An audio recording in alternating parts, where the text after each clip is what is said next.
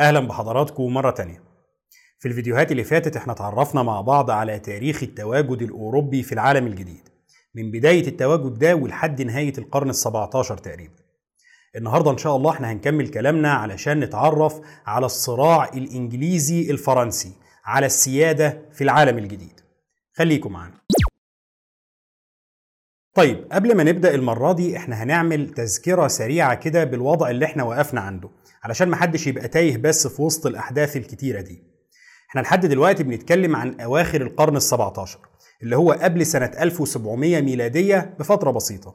في المرحلة دي قارة أمريكا الشمالية كان فيها ثلاث قوى رئيسية بتتصارع مع بعضها على السيادة.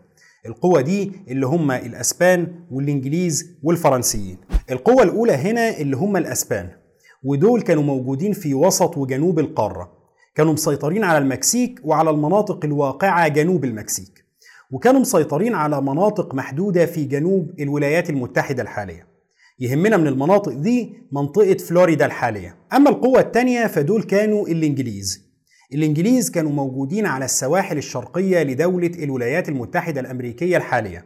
التواجد الإنجليزي ده كان ممكن نقسمه لثلاث تجمعات رئيسية.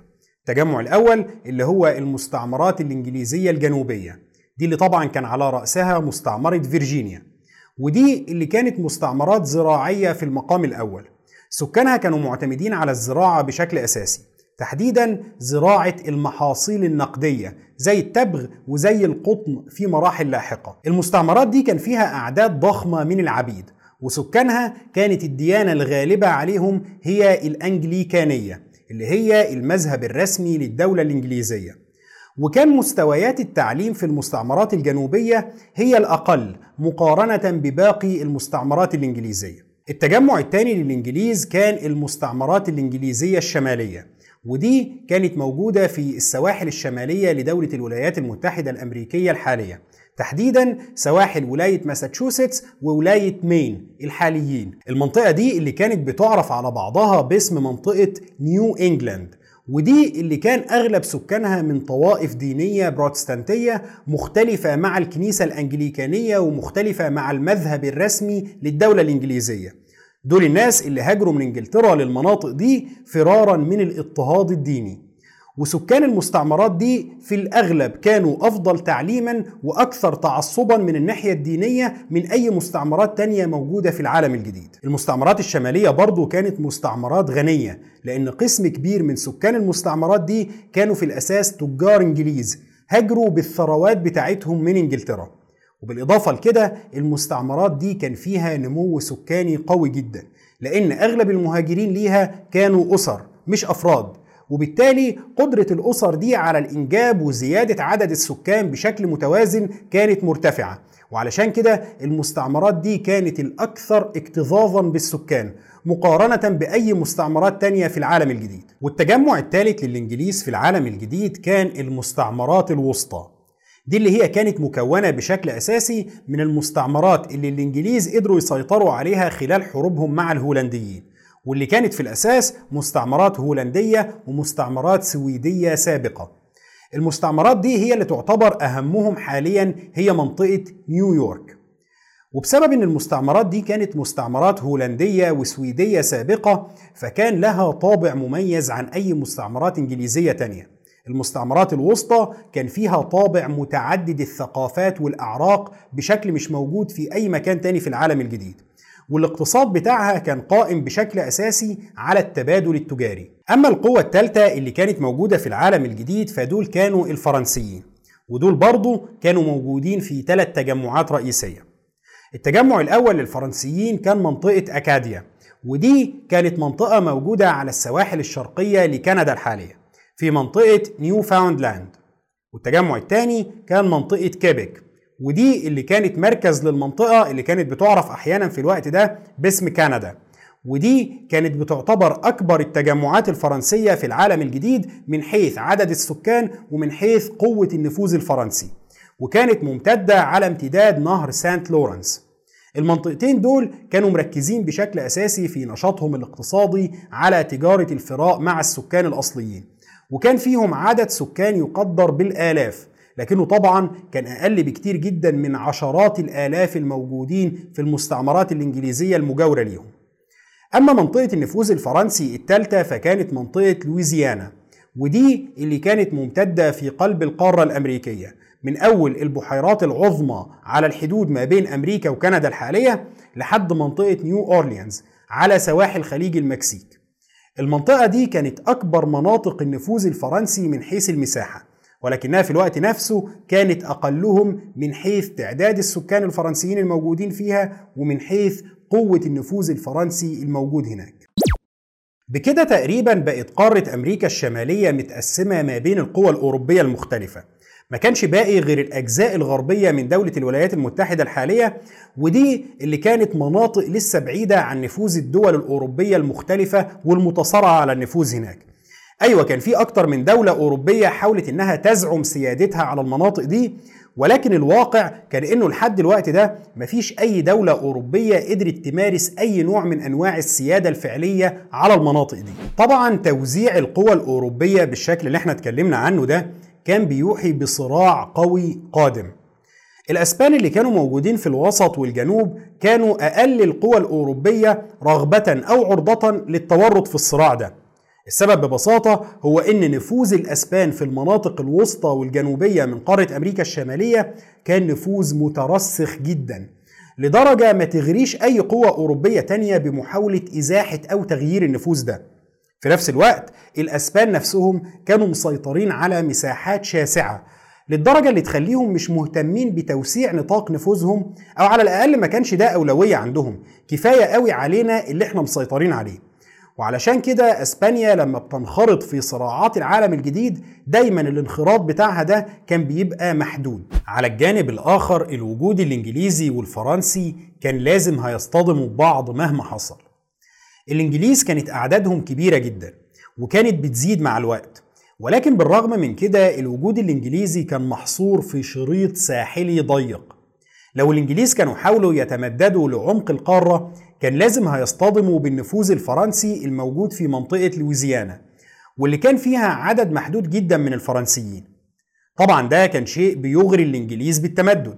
مش معقول عشرات أو مئات الآلاف من الإنجليز يسيطروا على منطقة محدودة جدا بينما مئات أو آلاف الفرنسيين يسيطروا على أضعاف أضعاف المساحة دي. والنقطة الثانية اللي كانت بتدفع في اتجاه الصدام ما بين الإنجليز والفرنسيين كانت إنه الطرفين بيتنافسوا على تجارة الفراء مع السكان الأصليين. المنافسة دي كانت قوية جدا ما بين المستعمرات الإنجليزية الشمالية والوسطى من جهة وما بين كيبك وأكاديا من جهة تانية.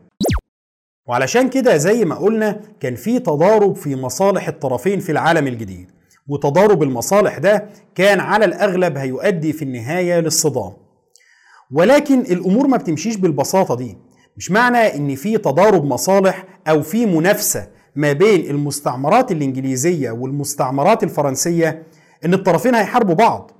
السبب ببساطة هو إن المستعمرات دي ما كانتش دول مستقلة. المستعمرات الإنجليزية كانت تابعة لدولة اسمها إنجلترا والمستعمرات الفرنسية كانت تابعة لفرنسا. قرار دخول الحرب وقرار هل نتوسع ولا نكتفي بالأراضي اللي إحنا مسيطرين عليها دي ما كانش قرار خاص بالمستعمرات لوحدها ده كان قرار سياسي في المقام الأول وكان مرتبط بمصالح وسياسات إنجلترا ومصالح وسياسات فرنسا كدول مش بس بمصالح المستعمرات دي. علشان كده عادي جدا إن إنجلترا كان ممكن تلاقي إن مصالح مستعمراتها متعارضة مع مصالح مستعمرات فرنسا. ولكن في نفس الوقت تلاقي إن مصالح إنجلترا ككل هي إنها ما تدخلش الحرب ضد فرنسا. ولكن على أي حال زي ما هنشوف في الفيديو ده وفي الفيديوهات اللي بعد كده مصالح الدولتين دول كانت نادرا ما بتتفق. والدولتين بيدخلوا مع بعض حروب متعددة بداية من أواخر القرن ال17 ولحد منتصف القرن ال18 الحروب دي لو أخدنا نظرة عامة عليها هنلاقي إنه بيجمع بينها نمط واحد. النمط ده هو إنها دايما كانت حروب لها أكتر من مسرح.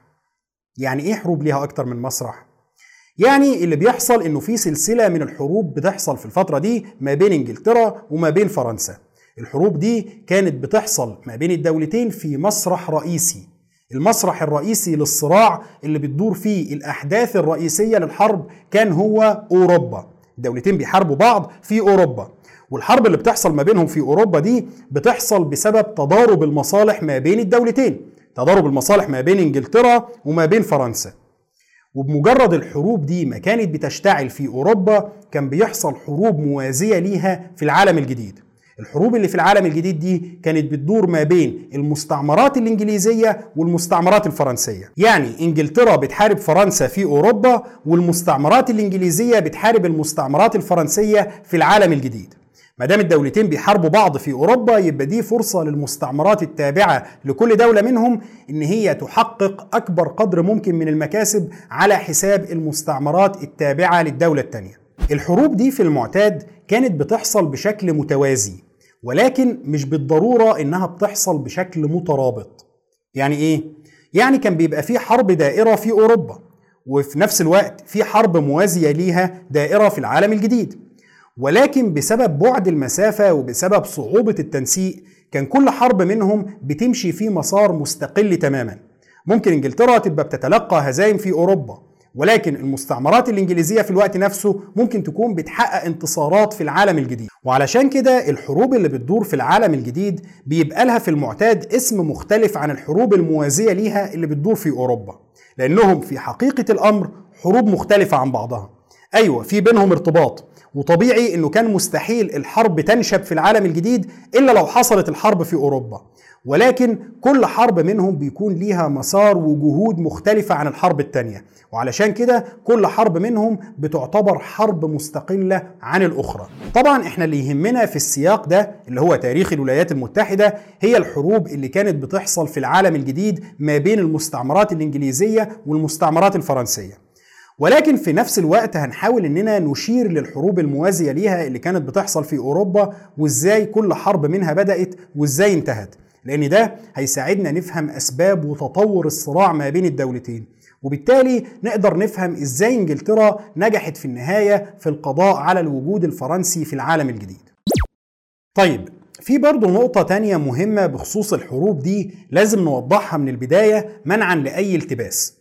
سلسلة الحروب اللي بتدور في العالم الجديد ما بين المستعمرات الإنجليزية والمستعمرات الفرنسية كانت بتدور ما بين الإنجليز والقبائل المتحالفة معاهم من السكان الأصليين واللي كان أهمهم في المرحلة دي قبائل الإيروكوي وما بين الفرنسيين والقبائل المتحالفة معاهم من السكان الأصليين واللي كان أهمهم في المرحلة دي قبائل الهيورون.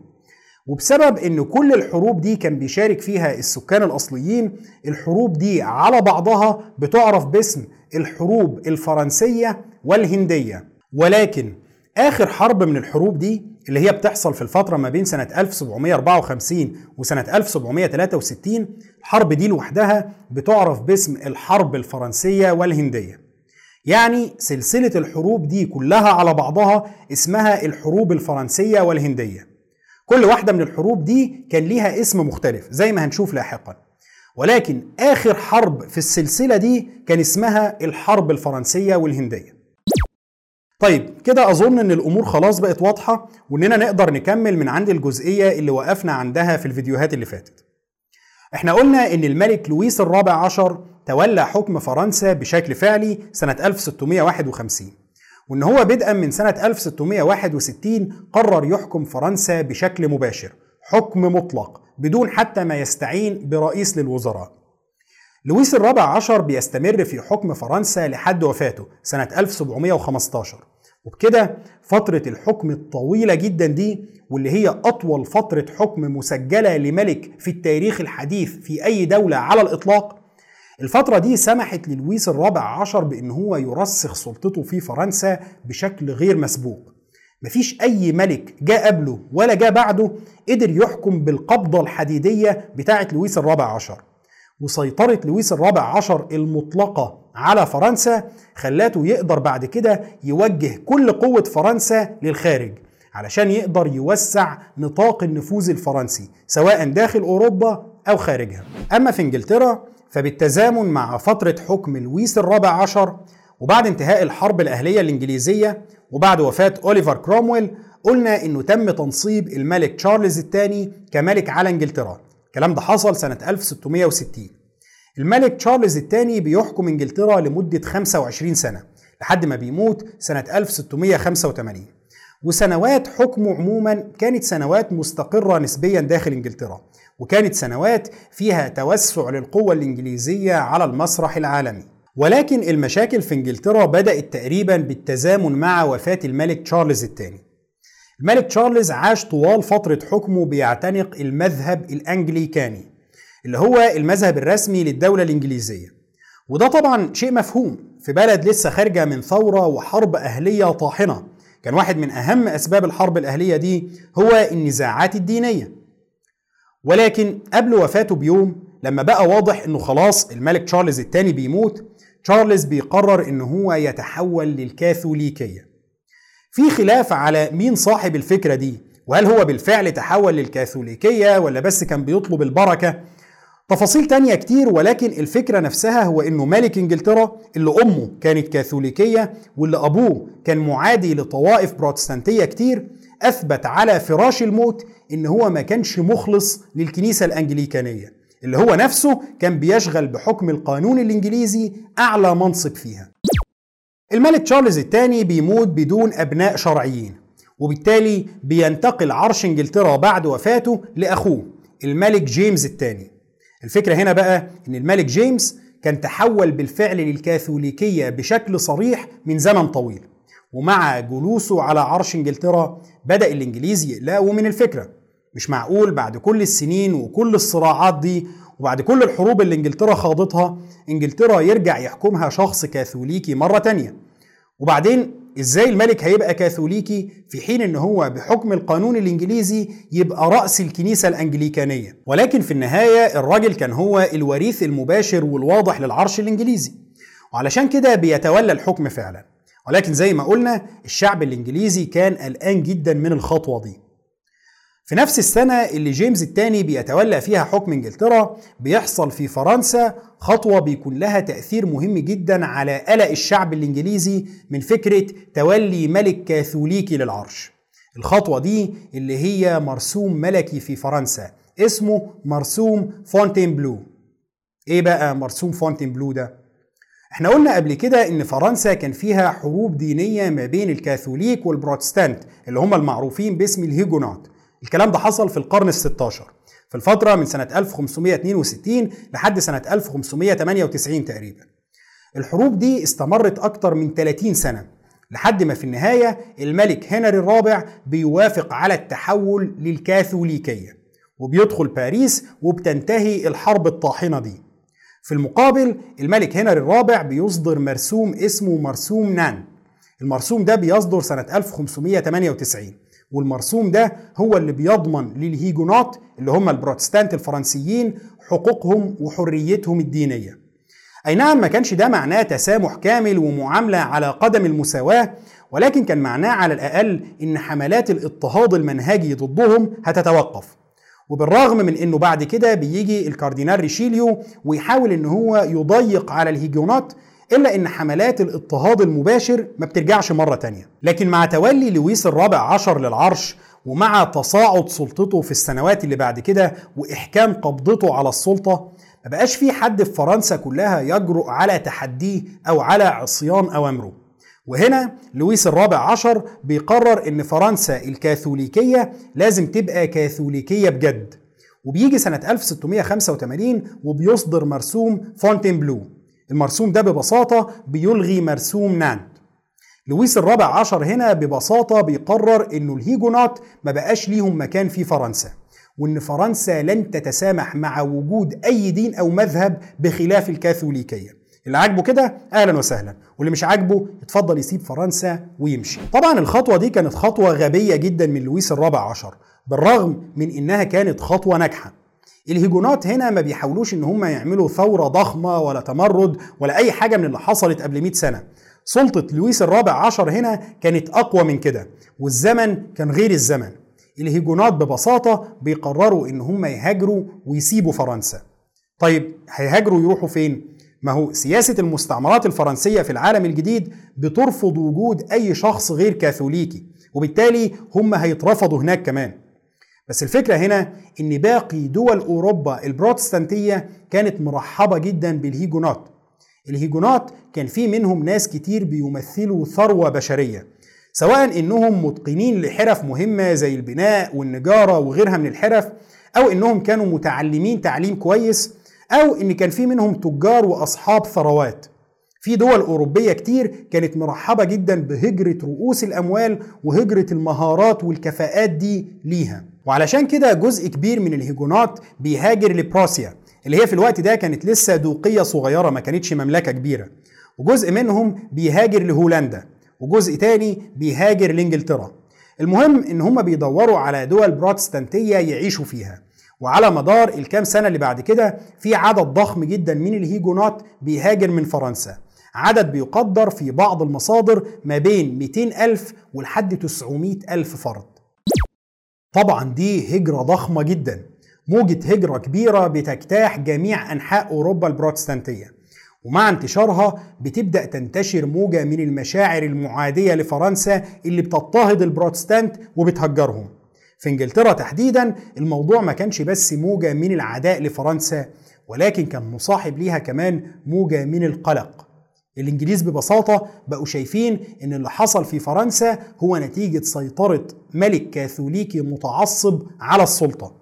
الراجل أول ما سيطر على البلد وقدر يحكمها بقبضة من حديد قام طارد منها البروتستانت. طيب وبالنسبة لإنجلترا اللي اللي بيحكمها دلوقتي الملك جيمس الثاني اللي هو كاثوليكي هنستنى بقى لما الراجل يحكم قبضته على السلطة وبعد كده يجبر إنجلترا على التحول للكاثوليكية؟ ما ننساش هنا نقطة مهمة وهي إنه هنريتا ماريا أم الملك جيمس الثاني كانت تبقى خالة الملك لويس الرابع عشر. الموضوع مش بس إن هم كاثوليك زي بعض لا الاتنين دول قرايب كمان. ولكن بالرغم من إنه الإنجليز كانوا قلقانين إلا إن القلق ده ما بينتجش عنه أي تحركات في البداية.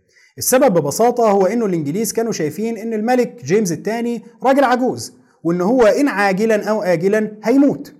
لما يموت الملك جيمس هينتقل العرش لورثته بنته الأميرة ماري ودي اللي كانت بروتستانتية وكانت متجوزة أمير هولندي مهم جدا اللي هو الأمير ويليام من أسرة أورنج. ولكن سنة 1688 الملك جيمس الثاني بيقلب المعادلة والتوقعات دي تماما. لأنه في السنة دي بينجب ابن ذكر. الابن ده اسمه جيمس فرانسيس إدوارد. الطفل ده اللي كان أبوه وأمه كاثوليك كان هيبقى بعد كده ملك إنجلترا. ملك إنجلترا الكاثوليكي. كده الموضوع ما بقاش الملك جيمس اللي هنستحمله زي ما يكون لحد ما يموت وبعد كده العرش ينتقل لبنته. لا الموضوع كده بقى إنه في سلالة كاثوليكية كاملة هتحكم إنجلترا. واللي بيشعل الأمور أكتر هو إنه الملك جيمس كان بدأ بالفعل في سلسلة من الخطوات اللي كان الهدف منها هو إضعاف سلطة الكنيسة الأنجليكانية. أي نعم هو كان بيحاول إن هو يحط الموضوع في إطار التسامح الديني وإن إحنا لازم ما نضطهدش الكاثوليك ولا نضطهد البروتستانت الانشقاقيين ولازم كلنا نعيش مع بعض في سلام. ولكن برضو الانجليكان في انجلترا كانوا شايفين الموضوع مجرد خطوات تمهيدية وانه وقت ما هيقدر يتمكن من السلطة هيعمل زي لويس الرابع عشر. وعلشان كده بمجرد ما بتنتشر أخبار ولادة ابن للملك بتنتشر إشاعة بتقول إن الطفل ده هو طفل منتحل وإن ابن الملك الحقيقي اتولد ميت. وعلشان كده الملك لما لقى وريثه اتولد ميت جاب طفل تاني لسه مولود وقال إن هو ابنه علشان يبقى ضمن وريث كاثوليكي للعرش. طبعا إشاعة زي دي بتضرب عصفورين بحجر واحد. من ناحية الإشاعة دي كانت بتضرب في مقتل شرعية حكم الطفل ده. في الوقت نفسه كانت بترسخ فكرة إن في مؤامرة كاثوليكية ضد إنجلترا. الملك يحلف لهم يجيب شهود. يا جماعة ده ابني والله. مفيش فايدة. الإشاعة انتشرت وبقى مستحيل إنه يتم نفيها بشكل قاطع. وفي النهاية في نفس السنة سنة 1688 بتندلع أعمال شغب من الأنجليكان ضد الكاثوليك وضد الملك جيمس الثاني. ومع اندلاع أعمال العنف دي في مجموعة من السياسيين والنبلاء الإنجليز بيلاقوا إنه الحل الوحيد لإنقاذ إنجلترا من إن هي تندلع فيها حرب أهلية طاحنة. مرة تانية هو إن العرش ينتقل من الملك جيمس الثاني لبنته البروتستانتية ماري. وبالفعل مجموعة من السياسيين الإنجليز بيقرروا توجيه دعوة للأمير ويليام. الأمير ويليام من أسرة أورنج في هولندا. بيدعوه فيها إن هو يجي إنجلترا ومعاه مراته الأميرة ماري علشان تتولى عرش إنجلترا. طبعا الأمير ويليام هنا ما بيصدق. من ناحية مراته هتبقى ملكة وهو هيحكم إنجلترا جنبا إلى جنب معاها. ومن ناحية تانية هو باعتباره هولندي مش بس هولندي باعتباره أمير هولندي. كان يهمه جدا إن إنجلترا وهولندا يبقوا حلفاء. كون إن هو وزوجته يجلسوا على عرش إنجلترا ده كان هيضمن إن التحالف ده يتم ويستمر. ولكن وجود ملك كاثوليكي على عرش انجلترا كان معناه إن الدولتين دول هيتحولوا لأعداء بشكل شبه مؤكد. وعلشان كده الأمير ويليام بيجهز حملة عسكرية قوية مكونة من 14 ألف جندي وبيتجه بالحملة دي لإنجلترا علشان يسيطر على العرش الإنجليزي. في الظروف العادية طبعا 14 ألف جندي دول كانوا عدد غير قادر أبدا على غزو إنجلترا. بل وربما العدد ده كان غير قادر على إن هو يرسو أصلا على الساحل الإنجليزي. ولكن في ظل إن الشعب الإنجليزي نفسه ما كانش مؤيد للملك جيمس أغلبية الجيش الإنجليزي بيقرروا إن هم ينضموا للأمير ويليام. وخصوصا إنهم مش بيشوفوا وجود الأمير ويليام والأميرة ماري كغزو ولكنهم بيعتبروا إن وجودهم هو وجود شرعي تماما لأن هم جايين يطالبوا بالعرش لأميرة إنجليزية اللي هي الأميرة ماري. وجايين ينقذوا العرش الإنجليزي من أمير منتحل اللي هو الطفل اللي لسه مولود ده. وعلشان كده سلطة الملك جيمس بتنهار بسهولة شديدة جدا قدام الأمير ويليام والأميرة ماري اللي بيقدروا إن هم يدخلوا لندن وبيتحولوا للملكة ماري الثانية ملكة إنجلترا وزوجها الملك ويليام. أما الملك جيمس فبيضطر في نهاية المطاف إن هو يهرب خارج إنجلترا. يهرب يروح فين؟ هيروح فرنسا. عند لويس الرابع عشر. ابن خاله والمدافع القوي عن الكاثوليكية والعدو العنيف لهولندا. الأحداث اللي حصلت في إنجلترا دي اللي هي خلع الملك جيمس الثاني وتولي الملكة ماري الثانية لعرش إنجلترا هي اللي بتعرف باسم الثورة المجيدة. الأحداث دي هي اللي بتؤسس لمرحلة جديدة في التاريخ الإنجليزي. المرحلة دي اللي بيكون ممنوع فيها إن أي شخص يتولى العرش الإنجليزي إلا لو كان بروتستانتي أنجليكاني بغض النظر عن صلة قرابته بالملك الحالي. حتى لو كان الابن الأكبر للملك ما دام مش أنجليكاني يبقى ما ينفعش يتولى العرش الإنجليزي. والملك جيمس الثاني بيكون بالفعل هو آخر ملك كاثوليكي بيحكم إنجلترا في تاريخها لحد النهارده. ولكن لجوء الملك جيمس الثاني لفرنسا ودعم لويس الرابع عشر لجيمس الثاني في محاولاته لاستعادة عرش انجلترا بيكون بداية لصراع طويل جدا ما بين فرنسا وما بين انجلترا. فرنسا كانت بتدعم جيمس الثاني في المحاولات بتاعته دي بهدفين. الهدف الأول إن هي تضعف انجلترا. والهدف الثاني إن لو جيمس الثاني قدر بالفعل يستعيد العرش بتاعه ده ويجلس على عرش إنجلترا مرة تانية هيبقى مدين ليها وهيبقى ملك كاثوليكي بيجلس على عرش إنجلترا. وبالتالي تتحول إنجلترا لحليف قوي أو ربما حتى لتابع لفرنسا. بينما على الجانب الآخر الملكة ماري كانت شايفة أن محاولات فرنسا لدعم الملك جيمس في محاولاته لاستعادة العرش الإنجليزي هي اعتداء على سيادة إنجلترا وتهديد لوحدتها. وعلشان كده إنجلترا كانت مستعدة تخوض حروبها مع فرنسا إلى ما لا نهاية. إزاي الحروب دي هتحصل وإيه النتائج اللي هتترتب عليها وعلاقة الحروب دي بالصراع في العالم الجديد ده اللي هنتعرف عليه في الفيديو اللي جاي إن شاء الله. شكرا لحضراتكم وإن شاء الله نكمل كلامنا الأسبوع اللي جاي.